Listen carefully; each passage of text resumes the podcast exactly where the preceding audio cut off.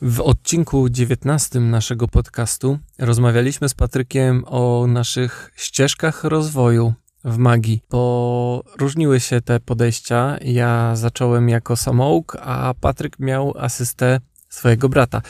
Natomiast dzisiaj spojrzymy jeszcze troszeczkę inaczej, bo jakby zmiany w rozwoju magicznym występują też i mają odniesienie do aktualnych czasów. E, bo wiecie, no kiedyś to było, teraz to nie ma. Nasi przodkowie, e, jakby to starsze pokolenie, rozwijało się w inny sposób, miało inne formy i źródła wiedzy, z których korzystali. My z Patrykiem uczyliśmy się jeszcze w inny troszeczkę sposób, natomiast ta najmłodsza generacja e, ma zupełnie inne podejście do tego wszystkiego. I w tym odcinku staraliśmy się przeanalizować troszeczkę, jak zmiany pokoleniowe wyglądały w kształceniu się wśród magików oraz na sam koniec dzielimy się kilkoma poradami dla najmłodszych iluzjonistów, czy też może adeptów sztuki iluzji, którzy dopiero zaczynają swoją przygodę i szukają wskazówek, w którym kierunku pójść dalej. Ja nazywam się Jędrzej Waberski, a wysłuchacie internetowego magicznego podcastu.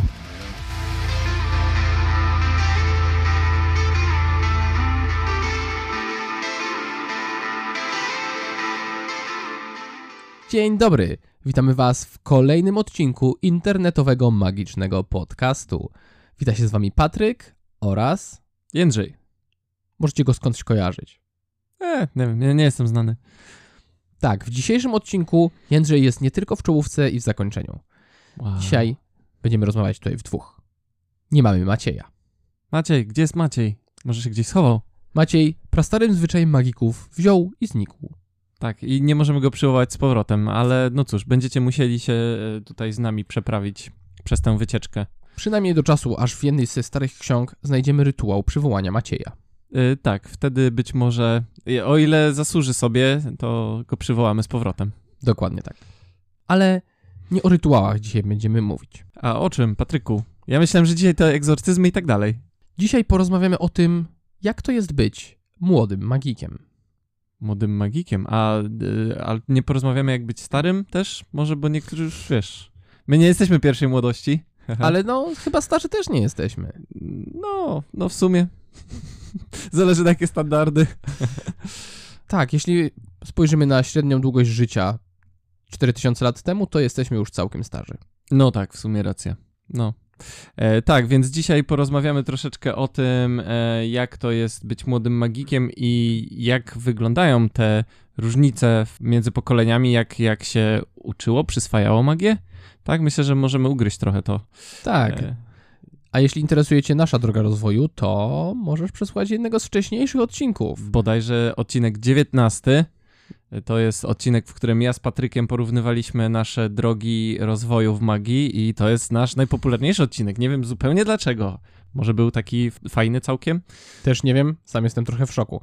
Ale jak Wam się podoba, to przejdziemy z tego tematu i właśnie opowiemy, jak to jest być magikiem młodym, starzem.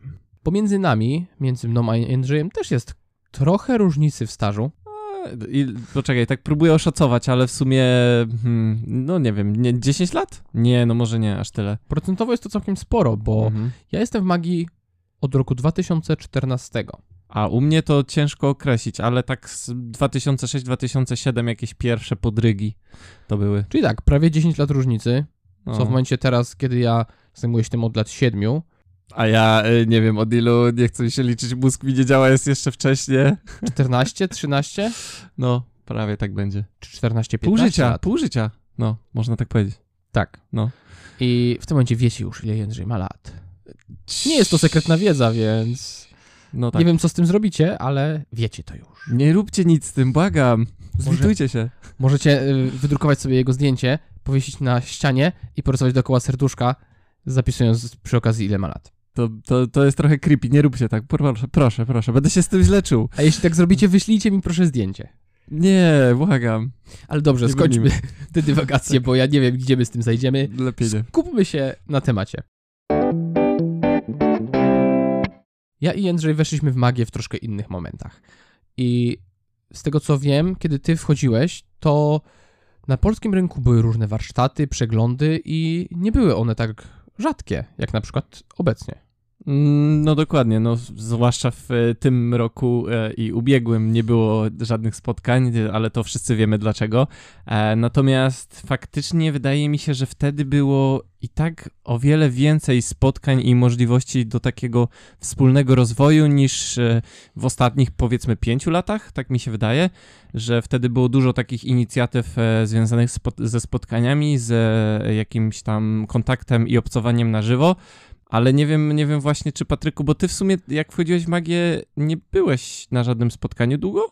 Y, to po paru latach chyba dopiero, nie? Tak, czy, przez jakiś czas w ogóle nie pojawiałem się na żadnych organizowanych spotkaniach dla magików, ale dodam tylko jeszcze a propos tego, jak ty wchodziłeś w magię, że nie ma tygodnia praktycznie, żebym nie słyszał o jakichś warsztatach we Wrocławiu czy w jakimś Pcimiu Dolnym. W Pcimiu Dolnym? Nie wiem, to też nie było. słyszałem. Pamiętam jak, jakaś mała miejscowość, o której opowiadacie zawsze. Oborniki Śląskie może, tam było coś takiego. No, no. powiedziałem, Pcim Dolny. No, no, no, tak, tak, tak. Dla mnie brzmi to tak samo. Okej. Okay. Tak, ja przez dłuższy czas nie pojawiałem się na spotkaniach magików, potem byłem na kilku, ale to nie były też spotkania, gdzie odbywały się różne przeglądy, tylko zazwyczaj były to jakieś wykłady, dyskusje. Ewentualnie zapraszani byli magicy z zagranicy, by też podzielić się swoją wiedzą tak jak mówisz, wydaje mi się, że ta formuła trochę się rozwinęła, czy ewoluowała w pewnym kierunku e, przez te lata i że kiedyś to było tak bardziej urozmaicone, to znaczy był jakby napięty, zróżnicowany plan, natomiast teraz w tych ostatnich latach już bardziej e, większość spotkań się opierała, że była jedna jakby kluczowa część, a potem e, to się wszystko wokół niej rozchodziło, nie? Po, może to było bardziej skupione, ale no nie wiem, kiedyś było bardziej tak interesująco? nie wiem jak to nazwać. Może to ka każde podejście ma swoje plusy i minusy, więc w to nie wgłębiajmy się aż tak za bardzo, ale w każdym razie ta formuła się zmieniła przez lata. To na pewno. Tym bardziej, że o spotkaniach iluzjonistów y, też nagraliśmy już jeden odcinek, w którym Jędrzej razem z Jarosławem wypowiadają się o tym, jak to właściwie wygląda. I warto też wspomnieć, że te starsze spotkania, one wywodziły się prosto z PRL-u, kiedy to iluzja była dosyć mocno określana przez państwo. To był zawód kontrolowany przez władzę i na tej bazie to wszystko wtedy wyrosło. Mhm, bo myślę, że też warto wspomnieć, jak mówisz o tym, że zawód kontrolowany przez władzę, niewiele osób zdaje sobie sprawę, że kiedyś e, był taki nadawany jakby tytuł iluzjonisty. Tak, przez trzeba było zdać egzamin. Egzamin w ogóle. E, e, robiony przez Związek Artystów Scen Polskich, bo nawet się tym kiedyś interesowałem, czy to jest jakby konieczne, żeby wykonywać zawód iluzjonisty ale no tak naprawdę to nic, z niczym się nie wiązało, z żadnymi jakby przywilejami, no nie wiem, dostawało się jakiś oficjalny tytuł tam, nie wiem, no nie mistrza iluzji, ale dostawało się jakieś oficjalne takie, no wiecie, dyplom, certyfikat, nie wiem, coś takiego. A, I z tego co wiem, to nadal chyba można się zgłosić, żeby zdawać ten egzamin, ale tak naprawdę już nikt tego nie robi. Nie wiem nawet, kto miałby ten egzamin przeprowadzać. No to jest, to jest właśnie ciekawe, bo też y, jak starałem się zagłębić kiedyś w ten temat i e, zrobić research, jakby kto tam egzaminuje i co jest brane pod uwagę, to ciężko było stwierdzić, jak to ma tak do końca wyglądać. I z tego co wiem, no to też my, młodsi powiedzmy magicy, teraz jest e, duże zainteresowanie magią close-upową, czyli taką z bliska, z, w bezpośrednim kontakcie, a z tego co wiem, Związek Artystów Scen Polskich bardziej, mm, wiecie, ten egzamin wyglądał tak, że przygotowywało się taki jakby pełen akt sceniczny, magiczny. Czy była to tak zwana etiuda? E, myślę, że mogła to być etiuda, tak. Także jeśli ktoś zajmuje się magią close-upową, to no i tak nie mógł podchodzić jakby do tego egzaminu, więc... E, ale nie wiem, nie wiem też wszystkiego, więc nie będę się w to zagłębiał, bo nie chcę tutaj siać e, złych informacji. Tak więc starsze pokolenia magików nie dość, że miały inną formę spotkań i wspólnego dzielenia się wiedzą, to mieli w ogóle inne podejście do pokazów magicznych. Oni tak. w końcu nie mieli jeszcze wtedy Davida Blaina, który wszedł jak burza i zrewolucjonizował magię na całym świecie. No Blaine, e, zresztą jeśli słuchaliście naszych wcześniejszych odcinków, gdzie analizowaliśmy też e, programy Blaina, on jakby, e, można tak brutalnie powiedzieć, wszedł z buta i zatrząsł całym świadkiem magicznym, rewolucjonizując to podejście. Natomiast no wcześniej to troszeczkę inaczej wyglądało i jeśli już mówimy o tym starszym pokoleniu, to nie wiem, może warto wspomnieć właśnie jak oni się dokształcali, ci nasi poprzednicy. Tak, tym bardziej, że temat jest na tyle ciekawy, że rozwój iluzjonisty starszego pokolenia był inny na zachodzie, a inny właśnie. w Polsce. Bo mamy kontakt ze starszymi iluzjonistami, na przykład z Wielkiej Brytanii. I patrząc na nich, a na starszych iluzjonistów w Polsce, widać dużą różnicę w podejściu do materiału, w podejściu do całej sztuki iluzji. I jak z nimi rozmawiamy, to widać też różnice w źródłach, z których się uczyli. Bo można powiedzieć, że jakby na. Nie chcę mówić tak, wiecie, na zachodzie, nie? Że tam niby lepiej na zachodzie, ale. Ale jeśli przeniesiemy się do czasów PRL-u, to rzeczywiście tak było, bo świat był wtedy bardzo podzielony. I wyjazd na zachód to rzeczywiście był wyjazd troszkę do innego świata. W tym momencie lot do Anglii, okej, nie dokładnie w tym momencie, bo wiemy, że teraz jest z tym zabawnie, Mhm. ale kiedy wszystko było normalnie, to ile to trwało? Dwie godziny i byłeś już tam, No, na wyspie? Więc ogólnie rzecz biorąc, nie było to już takie problematyczne i przepływ wiedzy, osób, towarów był bardzo ułatwiony w porównaniu do tego, co było za czasów PRL-u. no tak, bo wtedy można powiedzieć, że jakby nasi mm, właśnie magiczni poprzednicy mieli ograniczony zasób informacji czy też źródeł i bardziej tutaj, no nie wiem, jakoś ta iluzja się rozwijała. Mm, Patrząc na wschód, może trochę bardziej, no nie wiem, tutaj. Tak, bo nie możemy powiedzieć, że Polska była zamknięta, No tak. bo iluzjoniści stąd też mieli kontakt z zagranicznymi kolegami, tylko nie był to dostęp wolny i na cały świat. Raczej rzeczywiście było to związane z ustrojem politycznym, z tym, że PRL był no, dosyć mocno związany ze Związkiem Radzieckim i z wszystkimi innymi krajami pozostającymi pod jego wpływem. Dokładnie i nie chciałem, nie chciałem tutaj mówić, e, jakie konkretnie były źródła, natomiast na zachodzie e, tutaj były jakby takie silne tradycje zakorzenione, że e, iluzjoniści jakby od wieków przekazywali sobie te informacje i często na przykład dużą rolę pełniła postać mentora w czyimś życiu i często ci młodzi iluzjoniści kształcili się pod okiem jakiegoś swojego mistrza. Tak, drugim źródłem takiej wiedzy były też książki o magii, których w Polsce nadal nie jest zbyt dużo. nie jest zbyt dużo i też e, wydaje mi się, że sporo takich książek polskich w ogóle o iluzji właśnie powstało, znaczy sporo, no te nie wiem, 10 czy tam ile, ile ich mamy, powstało w dobie PRL-u, gdzie właśnie te źródła i wszystko było ograniczone i od tego czasu też niewiele pozycji nowych się pojawiło, jakby to też jest e, warte wskazania. Tak, na szczęście mamy dostęp też do źródeł zagranicznych już teraz, więc nie musimy się tym za bardzo przejmować. Dokładnie, znajomość języka angielskiego definitywnie pomaga w Tak. kształceniu się. Znajomość języków jest przydatna. Wszak jest takie powiedzenie nawet, że człowiek żyje tyle razy, ile zna języków. O, to nie znałem tego. Dobre, dobre. Jak dla mnie bardzo fajne, bo każdy język kształtuje trochę spojrzenie na świat, a każdy język jest inny. Więc za każdym poznanym językiem widzimy świat trochę inaczej. To jest, to jest głębokie. Teraz dajcie sobie chwilę na przemyślenie tego, co Patryk powiedział. Tak, także jak widzicie, te podejścia dawniej się różniły e, w Polsce, a właśnie w świecie zachodnim e, było może to troszeczkę łatwiejsze, troszeczkę inna ta ścieżka była, bo jakby ci panowie mieli, znaczy ci panowie, panowie iluzjo- iluzjoniści z zachodu mieli nadzór, czy tam, nie, wiem, taki właśnie przewodników jakby swoich nawet. Właśnie mieli przewodników, a nie mieli nadzoru, bo O, o, nadzór o. istniał w PRL-u Tak, i źle się wyraziłem. każdy taki nadzór, jak dobrze wiemy, prowadzi raczej do sztywniejących struktur i ograniczeń niż dobrego i skutecznego prowadzenia.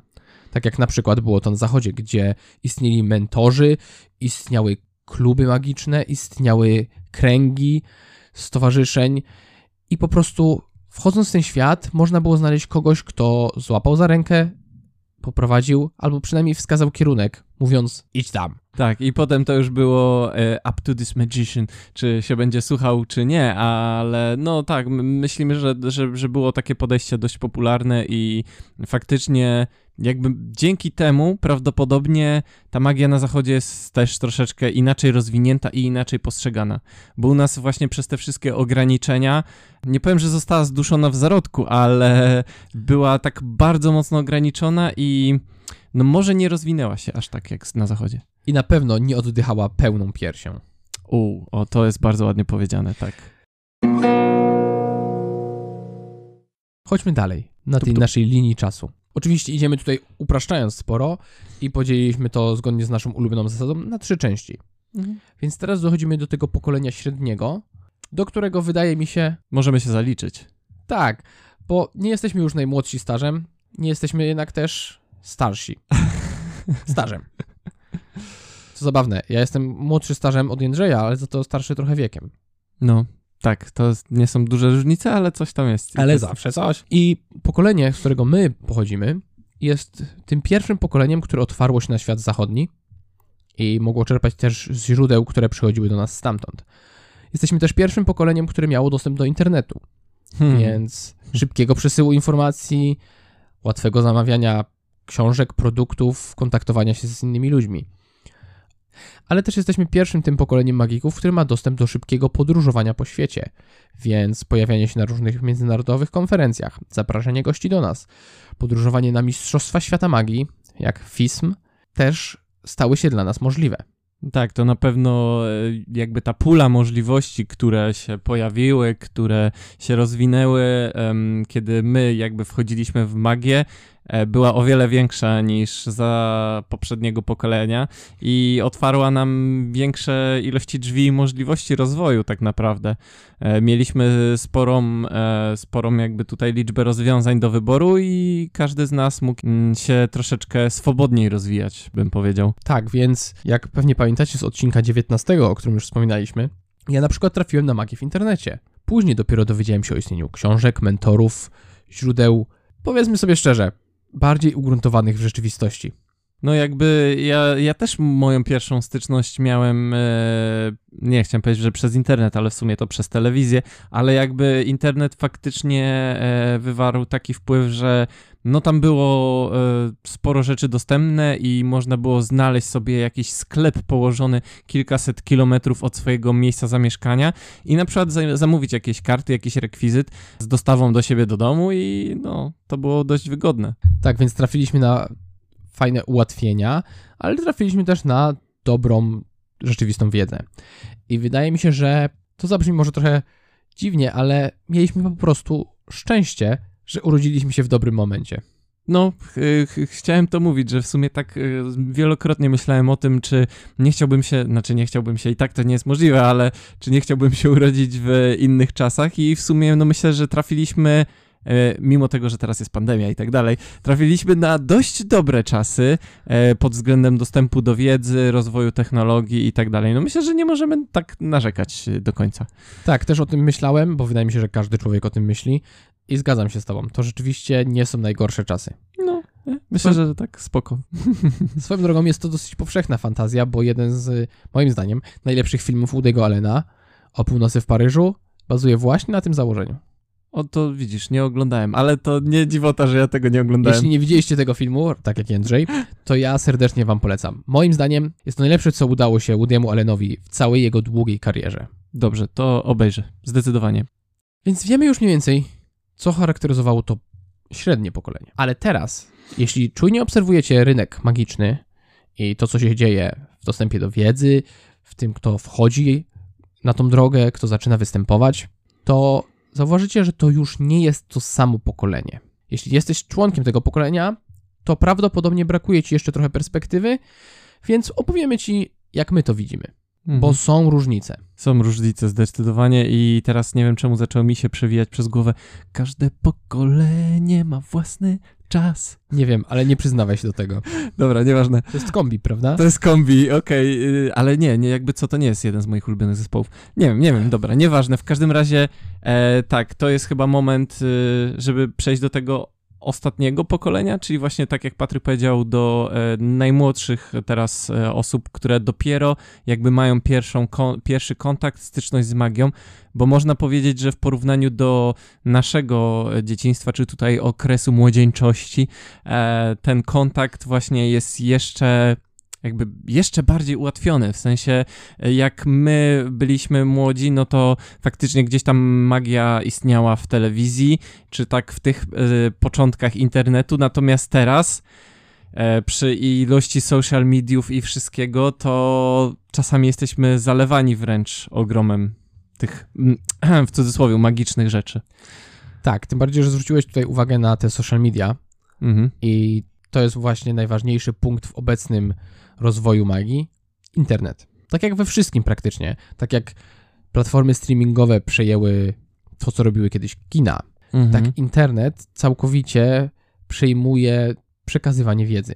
I bardzo wielu początkujących iluzjonistów trafia na swoje pierwsze źródła na YouTubie, na jakichś e, różnych serwisach, które nie do końca są poświęcone tylko iluzji. Tak, ale bo wydaje mi się, że tak jak mówisz tutaj właśnie, że ten e, pierwszy kontakt zupełnie na przykład jest na YouTubie, to tak jak w naszym przypadku, moim i Patryka, ten pierwszy kontakt był na YouTubie. Jeśli ktoś został zaintrygowany tą smykałką iluzji, to żeby poszerzyć swoją wiedzę i dalej się rozwijać, musiał szukać już gdzie indziej, bo jakby te zasoby były mimo wszystko ograniczone. Natomiast teraz wygląda to tak, że jak ktoś się zainteresuje na YouTubie, to może tam w sumie pozostać i znaleźć inne materiały i to całkiem dużo odnośnie iluzji. Tak, ponieważ pojawiają się tam ludzie z naszego pokolenia, którzy w ramach zdobywania followersów starają się tłumaczyć rzeczy, które robią, którymi się zajmują, uczyć innych właśnie na tym YouTubie. I taki młody iluzjonista, wchodząc tam, widzi te źródło. I wydaje mu się, że to jest niewyczerpane źródełko wiedzy i bycia fajnym. Co więcej, często może się wydawać, że jest to jedyne źródło, No właśnie. tak. Mhm. I że wszystko, co tam jest, to jest wszystko, co jest do poznania w magii. Y, To jest taka zasada też z, z psychologii, tutaj z ekonomii. Istnieje tylko to, co widzisz, że oni są wrzuceni w to, w to miejsce te, tego YouTube'a, widzą te wszystkie materiały i nie zdają sobie sprawy, że może jest więcej i nawet nie wiedzą, że są też bardziej wartościowe rzeczy niż faktycznie na tym YouTubie się znajdują. Tak, prowadzi to do dosyć niebezpiecznego procesu zamykania swoich horyzontów. Bo jeśli poznamy wszystko, co widzieliśmy na YouTubie i myślimy, że to już jest cały świat, wszystko, co było do poznania, to myślimy czasem, że zjedliśmy wszystkie rozumy. I to jest takie trochę podejście, jakbyśmy patrzyli na księżyc i myśleli, że ta jego wiecznie oświetlona strona jest jedyną jego stroną. Ciekawa metafora, ciekawe porównanie, no. Pamiętajmy, że księżyc ma tą swoją ciemną stronę, Dark Side of the Moon, której nie oglądamy z Ziemi. A ona mimo wszystko tam jest.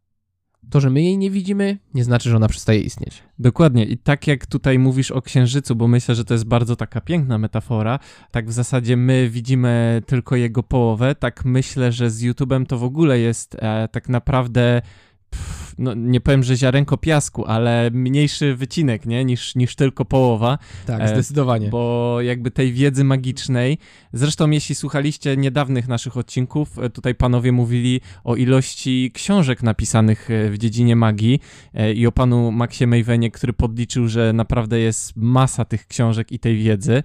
To tak naprawdę to, co jest na YouTubie, mimo że jest tego multum, to jest naprawdę wierzchołek góry lodowej. Tak, magia jest naprawdę rozległą dziedziną, rozwijaną od tysięcy lat i to możemy tutaj powiedzieć z pewnością i bez żadnego sztucznego przekłamywania. Magia jest naprawdę stara. I wiedzy uzbierało się tam w tej dziedzinie naprawdę bardzo, bardzo dużo. I wiem, że w każdej minucie dodaje się 400 godzin filmów na YouTube'a. Nie są to na szczęście wszystkie filmy o magii, bo ileż by tego mogło być. Ale nie jesteśmy w stanie w tym formacie przyjąć każdej ilości wiedzy. Tak jest i myślę, że warto tutaj jeszcze wspomnieć, kiedy mówimy o tym YouTubie w ogóle, że e, jeśli chodzi o jakość tych materiałów, bo mówimy, póki co mówiliśmy, że pojawia się tego sporo, ale że jakość tych materiałów, mimo że nawet są powiedzmy pięknie wyprodukowane, bo ktoś ma fantastyczny sprzęt, kamery, oświetlenie, e, mikrofony, wszystko jest super wizualnie i jakby audiowizualnie w ogóle, to merytorycznie, no czasami niekoniecznie. Cieszę się, że to poruszyłeś, bo to jest kolejny problem, o którym musimy powiedzieć. Kiedy patrzymy na ten księżyc nasz już, czyli mówimy o tych źródłach w internecie, to jeśli jesteśmy na planecie, na której to nie jest jedyny księżyc, a widzimy tylko jego, to może nam się wydawać, że o, to jest najlepszy z księżyców istniejących w galaktyce. I do czego tu dążę? Ucząc się tylko z tego internetu, bardzo możliwe, że trafiliśmy na fałszywy autorytet. Uuu. Mocne słowa, ale niestety w magii jest to bardzo powszechne. Bardzo wielu iluzjonistów, mam nadzieję, że słyszeliście tutaj ten cudzysłów, YouTube'owych, tak naprawdę oszukuje nie tylko swoich subskrybentów, ale też samych siebie. pozując na autorytet, mimo że sami nie odrobili swojej pracy domowej.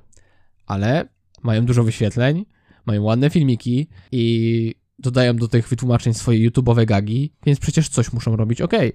Tak jest. I tutaj, jak Patryk wspomniał określenie praca domowa, przypomniało mi się, że też mieliśmy podcast o pracy domowej z gościnnym udziałem Kamila. E, więc jeśli nie słuchaliście o tym, czym jest odrabianie pracy domowej w iluzji, to zachęcamy do e, cofnięcia się kilka odcinków. Ale jeśli chodzi o te autorytety na YouTubie, no to faktycznie, e, tak jak wspomniałem, jakby ta cała warstwa audiowizualna też może stwarzać wrażenie profesjonalizmu i możemy mylnie przypisać też profesjonalizm tej osobie, e, jeśli chodzi o dziedzinę iluzji. Tylko dlatego, że przełożymy jakby wartość całej produkcji e, na to, co, co ta osoba robi magicznie. A mi się wydaje, że często też jest tak, że na YouTubie pojawiają się osoby, które być może mają sprzęt i jakieś tam dobre warunki, ale no czasami tak naprawdę to one świeżo są po nauczeniu się danej rzeczy i od razu, nawet właśnie nie odrobią tej pracy domowej, nie, nie przećwiczą tego, od razu, że tak powiem w cudzysłowie, biegną na YouTube'a to nagrać, żeby pokazać innym. I to jest bardzo takie, no nie wiem, delikatnie mówiąc, wypaczające. Tym bardziej, że środowiska internetowe bardzo przypominają typowy high school z amerykańskiego filmu. Co, poczekaj, możesz rozwinąć, bo ja chyba nie wiem, jak wygląda high school w amerykańskim filmie. Oczywiście. Chodzi mi o to, że internet jest festiwalem popularności. A, okej. Okay. To nie do końca jest merytokracja. I tak jak kiedyś te starsze pokolenia, głównie na zachodzie, o czym mówiliśmy, miały kluby, miały mentorów, miały kogoś, kto wskazał im drogę i powiedział: ucz się od tego gościa. On całe swoje życie przepracował robiąc to i wie o czym mówi. Tak teraz, wchodząc na internet, wpisujemy magik, chcę zostać magikiem.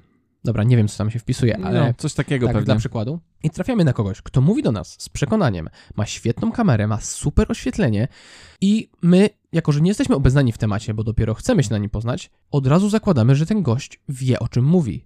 Mimo, że on patrzy na swoją lewą rękę i mówi: To nie jest moja ręka. No tak, czasami bywa tak, że jeśli ktoś mówi coś z przekonaniem, to od razu to kupujemy, bo jego historia jest spójna i wierzymy mu na słowo. Dokładnie tak. A w internecie bardzo łatwo jest stworzyć wrażenie autorytetu, mimo że tak naprawdę sami nauczyliśmy się tego tydzień temu. Czy ty, Patryku, tak delikatnie starasz się zasugerować naszym słuchaczom, że są lepsze czy bardziej merytoryczne źródła niż YouTube? Oj tak. Bo moi drodzy, powoli kończymy tą naszą analizę pokoleń i przejdziemy do czegoś, co jest już bardziej konkretne. Bo mamy kilka porad dla młodych magików. Więc jeśli dopiero zaczynasz swoją drogę, albo znasz kogoś, kto wchodzi na tą magiczną drogę i chciałby być iluzjonistą w przyszłości, to następny fragment tego podcastu jest dla ciebie lub dla niego. Lub dla niej. Jak wolisz. Dla nich. Tak jest, dla was. Dla was.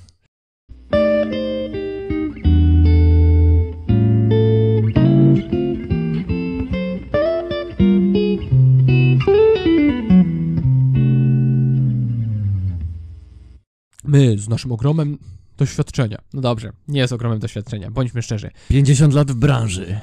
My sami nie jesteśmy jeszcze jakimiś spruchniałymi dziadkami, mimo że pewnie chcielibyśmy już być. Ej, nie obrażaj spruchniałych dziadków. Nie obrażam, właśnie ja uważam, że spruchniałe dziadki mają najwięcej wiedzy i naprawdę warto no ich właśnie. słuchać. Ale o tym też zaraz powiemy. Mhm. Więc podzielimy się z wami kilkoma spostrzeżeniami i tym, co sami byśmy sobie pewnie poradzili, gdybyśmy wchodzili na tą drogę po raz pierwszy. Więc Jędrzeju, jeśli chodzi o źródła nauki, co byś polecił młodemu sobie? Co bym polecił młodemu sobie? To jest, uwaga, bo teraz poleci hit, w sensie to jest bardzo niedoceniana rzecz. Uuu, zabrzmiało poważnie. Tak, jakby kluczowym, patrząc wstecz i jakby z perspektywy tego doświadczenia, które mam i jakiejś tam wiedzy, a nie mam jej dużej, ale no cóż, myślę, że jakby najbardziej kluczowym źródłem e, wiedzy, które najbardziej na mnie wpłynęło i pokazało mi najwięcej oraz też dało jakby polepszyło moje myślenie o magii, e, były po prostu książki. I był e, cały odcinek o książkach w magii i myślę, że tam też chyba, Jezu, to było już pół roku temu ponad, e, więc myślę, że było tam wspomniane o tym, dlaczego książki są tak ważne w magii, ale naprawdę książki uczą myślenia i pokazują świat z takiej innej perspektywy, bo tak jak, podam tylko taki bardzo szybki przykład, tak jak na filmach na przykład na YouTubie mamy wszystko podane jak na tacy, tak książki w zasadzie mamy tylko warstwę tekstową, a reszta jest w naszej głowie, więc musimy sobie troszeczkę dorobić e, ten obraz na podstawie tekstu, i myślę, że to też wpływa na nasz rozwój, że musimy jakby. No wiecie, to jest tak, jak niektórzy mówią, że książki są lepsze od filmów, bo jakby w głowie możemy stworzyć ten, o, ten obraz danego świata według naszych kryteriów, a czasami wizja reżysera nam się nie podoba. Tak tutaj też myślę, że myślenie o magii bardzo się rozwija, kiedy mamy do czynienia tylko z tekstem. Nie wiem, czy Patryku zgodzisz się tutaj, czy może masz trochę inne spojrzenie na to? Całkowicie się zgodzę, bo przy książce sami musimy wykonać trochę pracy, więc nasze zaangażowanie od razu się zwiększa. Porównałbym to nawet do pisania. Jeśli piszesz ręcznie albo piszesz na klawiaturze, o tak, to jest to dowiedzione naukowo, że kiedy piszesz ręcznie, twój mózg bardziej pracuje, więc lepiej zapamiętujesz to, co piszesz. Kiedy piszesz na klawiaturze, działają praktycznie tylko twoje palce i możliwości zapamiętywania zmniejszają się. Przepraszam, tak szybko wtrącę taki pro-tip. Jak kiedyś byłem na studiach takich normalnych, nie magicznych, to e, jednym z moich sposobów nauki, e, którego wtedy nie rozumiałem mechanizmu działania, dopiero później się e, dostałem tę ciekawostkę od Patryka, było to, że kiedy miałem na przykład notatki z wykładów, to siedząc i ucząc się, jakby pisałem sobie odręcznie najważniejsze punkty czy najważniejsze myśli z danego wykładu i przez to właśnie jakoś tak lepiej mi się zapamiętywało i nie rozumiałem tego, a potem faktycznie Patryk powiedział mi, że po prostu mózg tak pracuje, że pisząc odręcznie dodatkowo nam to jeszcze wchodzi. Tak, ja sam też tego nauczyłem się na studiach, kiedy pisałem pracę magisterską właśnie o analizie pisma, więc... Pisałeś pracę o analizie pisma? Tak. O, okej, okay. fajnie. Kryminalistyka, all the way. Oh my goodness, okej. Okay. Ciężkie rzeczy. Ale za to jakie ciekawe. W każdym razie tak, książki to bardzo dobre źródła i ja bym dodał jeszcze jedną rzecz do tego, coś co dla mnie też było bardzo dobrym źródłem, to czasopisma magiczne. Mm. W Polsce tego nie było zbyt wiele, ale na zachodzie wychodziły i to takie czasem nawet bardzo konkretne, zajmujące się bardzo konkretnym rodzajem magii albo miejscem występowania i potem one były bo tak, ja jestem już troszkę za młody, żeby być wtedy, kiedy one wychodziły na żywo. One zostały pozbierane w roczniki i mhm. są praktycznie książką, ale te czasopisma zawierają w sobie naprawdę tyle wiedzy. Myślę, że jest e, dużo takich właśnie magazynów, które były tworzone w przeszłości, e, które naprawdę zebrane właśnie w te roczniki, czy tam potem wydane w formie książkowej, e, zawierają dosłownie kopalnie wiedzy. I naprawdę przy tym, porównując sobie, kładąc na jednej ręce te wszystkie roczniki, zebrane magazyny, a na drugiej całą wiedzę z YouTube'a, to no jakby ta jest... ręka z YouTube'em ma o wiele łatwiejszą pracę. Tak, tak. No generalnie jest kontrast niebywały i widać, że no, rzeczy YouTube'owe wymagają, znaczy wymagały troszeczkę chyba mniejszego jednak nakładu pracy mimo wszystko. A, a tam ludzie poświęcili, no nie wiem, lata swojego życia, żeby tworzyć materiał, e, dzielić się swoimi przemyśleniami na temat magii i no naprawdę to jest niesamowite. Przy, to aż moment, myślę, że momentami przytłaczające ten ogrom. Tak, więc jeśli jesteś młodym magikiem i poszukujesz źródeł swojej wiedzy, swojego rozwoju, popatrz do książek, popatrz do czasopism. Jeśli nie wiesz czego szukać, odezwij się do kogoś, kto siedzi w tym dłużej niż ty. Możesz nawet do nas napisać. Wszyscy jesteśmy na Facebooku. Tak jest. Znajdziesz e, nas e, na Facebooku po naszych zdjęciach profilowych, może nie wiem, ale jeśli nie znajdziesz nas na Facebooku, bo nie chcemy tutaj też sprzedawać danych szczegółowych, e, to znajdziesz nas w sieci jako Teatr Złudzeń i po prostu wyślij do nas maila, cokolwiek. Śmiało. Możesz, no, możesz zostawić nam wiadomość głosową, której nie użyjemy w podcaście, a tylko będzie twoim pytaniem e, i na pewno odezwiemy się do ciebie, e, jeśli się do nas z czymś zwrócisz. Oczywiście możesz nie pytać nas. A kogo? Zawsze możesz zapytać jakichś starszych iluzjonistów, którzy są już tymi starymi dziadkami, jak to ująłem, i spędzili całe życie na magii, zjedli na niej zęby i to są ludzie, którzy wiedzą naprawdę dużo. I to są, y, przepraszam, że tylko ci wtrącę, ale i to są, myślę, te prawdziwe autorytety, które naprawdę mają jakąś wiedzę i mogą być takie, taką, nie wiem jak to się nazywa, role model e, dla nas, czyli taką, takim wzorcem postępowania w świecie magii, bo naprawdę mają wiedzę, a nie, nie pozorują e, bycia jakimiś autorytetami. Tak, i teraz kolejna rada a propos właśnie tego. Pamiętaj, to są ludzie starszej daty niż ty. Oni widzą świat troszkę inaczej, niejedno już widzieli i mogą ci się wydać trochę dziwni.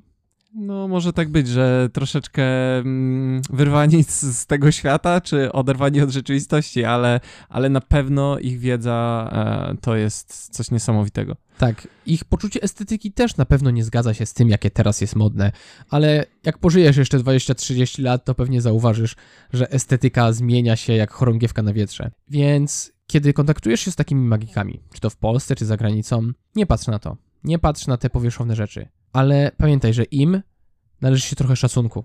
I jeśli podejdziesz do nich z tym szacunkiem, jeśli porozmawiasz z nimi jako z ludźmi, od których rzeczywiście możesz się nauczyć, a nie tymi, których czas już przeminął, Mhm. to wierz mi, możesz z tego dużo wyciągnąć. Można dużo z tego wyciągnąć i się nauczyć od nich i ja tylko tak szybko wspomnę, że ja na przykład byłem w szoku, że faktycznie jeśli chodzi o to zwracanie się z szacunkiem, że ja otrzymując, czy też e, prób, próbując skontaktować się czasami z iluzjonistami z zagranicy do naszych wywiadów e, w magazynie, e, że byłem w szoku, że czasami wystarczyło tutaj jakby z szacunkiem i takim, no nie wiem, miłym słowem zwrócić się do danego iluzjonisty, żeby chciał nam pomóc. Po- Więc myślę, że nas, nasze nastawienie jest jednym z takich kluczowych aspektów, żeby chcieli nam w ogóle pomóc. Tak, i szacunek ten nie kończy się na bezpośrednich kontaktach z tymi iluzjonistami. Jeśli ktoś cię czegoś nauczy, to pamiętaj o nim. Wspomnij o nim w przyszłości, może poleć go innym kolegom po fachu. Nie udawaj, że wszystko, co umiesz, jest z twojej głowy. Nie ma w tym nic złego, że stoimy na ramionach gigantów, którzy byli przed nami. Dokładnie. Myślę, że warto być w jakiś sposób wdzięcznym i jeśli jest właśnie tak, jak Patryk wspomniał, jeśli jest okazja, by okazać tę wdzięczność, no to czemu by tego nie zrobić? Myślę, że nasi poprzednicy będą, no będzie dla nich to po prostu gdzieś tam miłe. Nie, nie będą mieli z tego żadnych materialnych korzyści, może, to znaczy, jeśli kupicie od nich książkę na przykład, no to będą mieli, ale, ale nawet chodzi o po prostu taki gest. Tak, jeśli ktoś cię czegoś nauczy, nie biegnij od razu na Facebooka, nie zakładaj fanpage'a, imię i nazwisko iluzjonista i nie chwal się, że to wszystko jest twój pomysł. Z drugiej strony, z tego co widzę, to jest to chyba trend, który przyszedł od fotografów, gdzie każda osoba z aparatem fotograficznym zakładała fanpage'a, imię i nazwisko fotograf albo photography, Photography, tak. tak, photography i wtedy nagle każdy był fotografem. Mhm. Tak, myślę, że ten trend się troszeczkę rozprzestrzenił i przeniósł na świat magiczny, że faktycznie e, pojawiają się młodzi, chciałem powiedzieć iluzjoniści, mło- młodzi entuzjaści magii, którzy po kupieniu talii kart i nauczeniu się jednego efektu magicznego e, faktycznie biegną na Facebooka i zakładają swój fanpage, a tak naprawdę no nie, nie o to chodzi. To, to, I nie to zapominajmy też o kanale na YouTubie. No nie podpowiadaj takich głupot, no wiesz Ale co? o tym już mówiliśmy. No tak, też rację. I mówiliśmy też o tym, że ci starsi ludzie, od których można się dużo nauczyć, sp- spędzili na tym dużo czasu. No, w końcu są starsi. I to jest coś, co moim zdaniem jest teraz trzecią i bardzo, bardzo ważną radą dla ciebie, młody magiku. Czym to może być? Jaka to jest rada? Bądź cierpliwy. Oj, myślę, że tu, Patryku, powiedziałeś mocne słowa, które są naprawdę trudne. Tak, wiemy, że kiedy zabieramy się za coś z pasją, to od razu chcemy być najlepsi, od razu chcemy, żeby to wszystko wychodziło do ludzi, chcemy się pochwalić, chcemy być super już teraz, ale niestety tak to nie działa. Właśnie chciałem mówić, że to jest chyba też trochę znak, e, może nie naszych czasów, ale właśnie tego nowego pokolenia, że wszystko musi być natychmiastowe, szybkie i od razu, jeśli coś umiemy czy czegoś się nauczymy, to chcemy to pokazać właśnie światu, pochwalić się na swoich socialach, wrzucić to na Insta e, i tak, żeby wszyscy widzieli, co robimy. A no w magii myślę, że to jest bardzo niekorzystne. Tak, natychmiastowa gratyfikacja jest czymś, do czego przywykliśmy i niestety, jeśli chcemy się rozwijać w jakiejkolwiek dziedzinie sztuki, to musimy z tego zrezygnować. To jest trudne, nie? Bo y, poczekaj, nie wiem, czy może mnie poprawisz, ale em, dopamina się wydziela przy, tak? To jest Tak. to z, z, Z związane tego co z pamiętam, to tak. Tak, bo m, wszyscy z nas y, myślę, że w pewnym stopniu są uzależnieni od tej dopaminy, od tam, nie wiem, tych lajków i tak dalej, wszystkiego, e, co się dzieje w internecie, ale myślę, że jako magik musimy zbudować taki sposób myślenia, em, że musimy być troszeczkę ponad to. I to może być bardzo trudne dla właśnie młodych iluzjonistów, żeby żeby odciąć się od e, tego internetowego świata, e, zamknąć je w pokoju i po prostu ćwiczyć, skupić się na doskonaleniu umiejętności. Tak, to jest trochę jak z malarstwem. W to trzeba naprawdę dużo czasu włożyć, żeby opanować te wszystkie umiejętności, mimo że już po roku może nam się wydawać, że coś umiemy. Ale dopiero po 25 latach tak naprawdę spojrzymy wstecz i zauważymy, jakie błędy wtedy popełnialiśmy. Tak, i myślę, że to też jest warto e, tak dla Was, żebyście mm, w jakiś sposób nie czuli się źle ze sobą, bo mm, czasami można uderzyć, znaczy czuć, że się uderza o ścianę i nie robi się żadnego postępu, bo jeśli codziennie, nie wiem, ćwiczymy te same ruchy, ćwiczymy coś takiego, wiecie, jakieś swoje techniki, to z dnia na dzień no nie zauważamy tego postępu. Dam taki przykład, jak ćwiczyłem grę na ukulele i chciałem się nauczyć bardzo trudnego, zaawansowanego utworu, który wymaga szybkiego przebierania paluszkami, to no na początku no nie byłem w stanie, grałem to, wiecie, w tempie, które by było, nie wiem, 10% zwykłego tempa, bardzo, bardzo powoli, ale wymyśliłem sobie taki sposób, że ustawiałem kamerę i generalnie nagrywałem każdego dnia, jak ćwiczę ten utwór. I po jakichś 40-50 dniach dopiero było widać, e, że wiecie, rezultaty faktycznie jakieś się pojawiają, bo z dnia na dzień nie widzimy żadnego progresu i to dla niektórych może być demotywujące. Więc e, jeśli chcecie, nie pokazując się w internecie, mieć jakąś motywację i widzieć, że faktycznie robicie postęp, może warto zapisywać e, jakieś swoje, nie wiem, jak to nazwać, Patryku, bo Swoje kamienie milowe? swoje kamienie milowe, tak, żebyśmy, żebyśmy widzieli, że to, co robimy, ma autentycznie sens. Tak, więc pamiętaj, cierpliwość jest ważna. I na koniec tego jeszcze może jeden pro tip. Krótki, nie będziemy się już na nim rozwijać. Jeszcze mamy bonusowy protip? Tak jest, oczywiście. Wow, fantastycznie. Jak mogłoby być inaczej? Jędrzeju, czy wiesz jak obłaskawić starego magika? Y, Co masz na myśli pod pojęciem obłaskawić? Taki starszy iluzjonista może wydawać się trochę straszny dla młodziaka, który dopiero wchodzi i wie, że nic nie wie. I ten młodziak może nie wiedzieć, jak z nim porozmawiać. No faktycznie, bo myślę, że nawet jak kiedyś wrócą konferencje i zobaczycie gdzieś starszego iluzjonistę, to możecie może tak się troszeczkę krępować, czy bać właśnie tych starszych iluzjonistów, to czy może faktycznie jest jakaś technika, żeby się z nimi skomunikować? Ależ oczywiście, że jest. I już. Zdradzamy ten sekret. Kliknij tutaj. Y, Wpłać 152 zł. A nie, czekaj, to jest podcast. Tu nie mamy czegoś takiego. Dobrze, więc ten protip jest taki. Jeśli chcesz porozmawiać z jakimś starszym magikiem, zapytaj go o jedną z książek, które ostatnio przeczytałeś. Tak, myślę, że warto się e, tutaj skomunikować jakby na płaszczyźnie książkowej, bo ci starsi iluzjoniści rozumieją istotę książek i ich ważne, ich ważne miejsce właśnie w rozwoju magicznym i na pewno jeśli zapytasz o książkę, docenią to, że no nie jesteś właśnie tym młodym wilkiem zatraconym w internetowym świecie, a spojrzą na ciebie bardziej przychylnie na, niż na twoich rówieśników. Co więcej, jeśli zapytasz o tą książkę, taką jakąś powiedzmy klasyczną, którą oni czytali nie jeden raz, bardzo możliwe, że mają swoje przemyślenia na ten temat i mogą rozszerzyć tą wiedzę, którą zdobyłeś właśnie z tej książki. mogą ją rozszerzyć, albo e, jeszcze mogą wskazać jakąś dobrą kontynuację, bądź e, książkę, którą ich zdaniem powinniście poruszyć jako następną, która będzie rozwijać na przykład te tematy, e, o których dotychczas czytaliście i w naturalny sposób pomogą wam, wskazując właściwą ścieżkę. Tak, w ten sposób możesz zdobyć mentora, a wiemy, że o mentorów nie jest łatwo w tym momencie. Tak jest, więc na pewno warto spróbować. Wiecie, jakby nic nie tracicie, raczej nie wyjdziecie na e, głupka, że tak powiem, więc y, dlaczego by nie?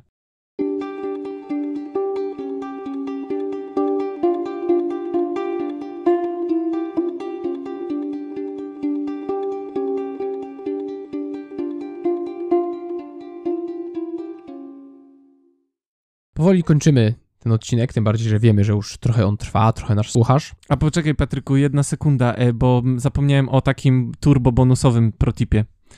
Pamiętajcie, że Cardistry to fajna zabawa, ale nie magia. Oj tak. I, I odsyłamy tutaj szybciutko do odcinka 80, nie, nie 85, nie mamy jeszcze tyle odcinków, ale do odcinka o Cardistry, bo dużo młodych magików, myślę, że widząc przebieranie kartami myśli, o czary, sztuczki magiczne, to nie jest do końca tak. Nie będziemy się tutaj wgłębiać, bo mamy już o tym odcinek. Tak. I myślę, że warto, żeby młodzi entuzjaści iluzji zerknęli tam, na odcinek o Cardistry. Ileż my mamy dzisiaj tych odniesień do odcinków? Wow.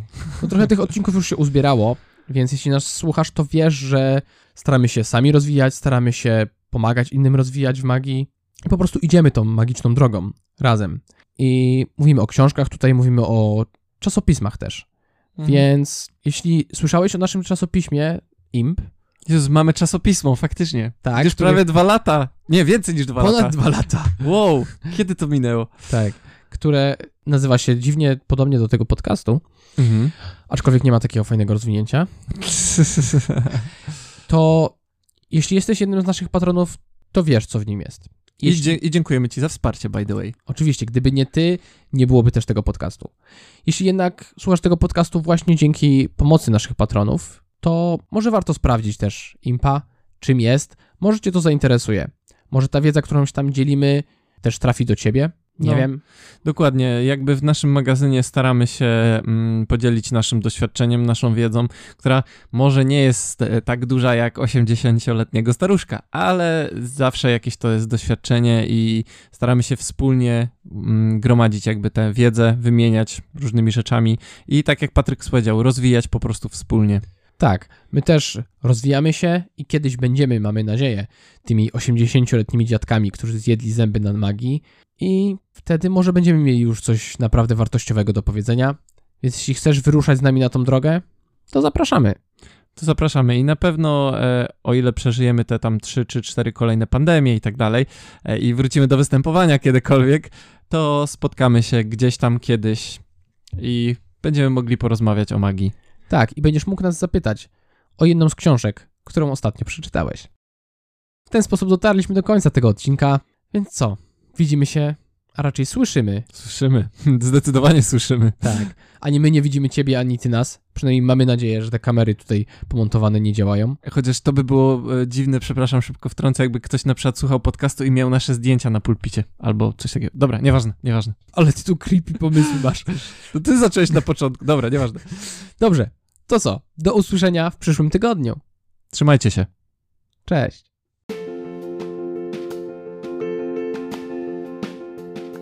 Przypomnę tylko szybko, że jeśli chcecie nas znaleźć, e, chcecie dowiedzieć się może coś więcej o magazynie IMP, to, to możecie nas znaleźć na serwisie Patronite.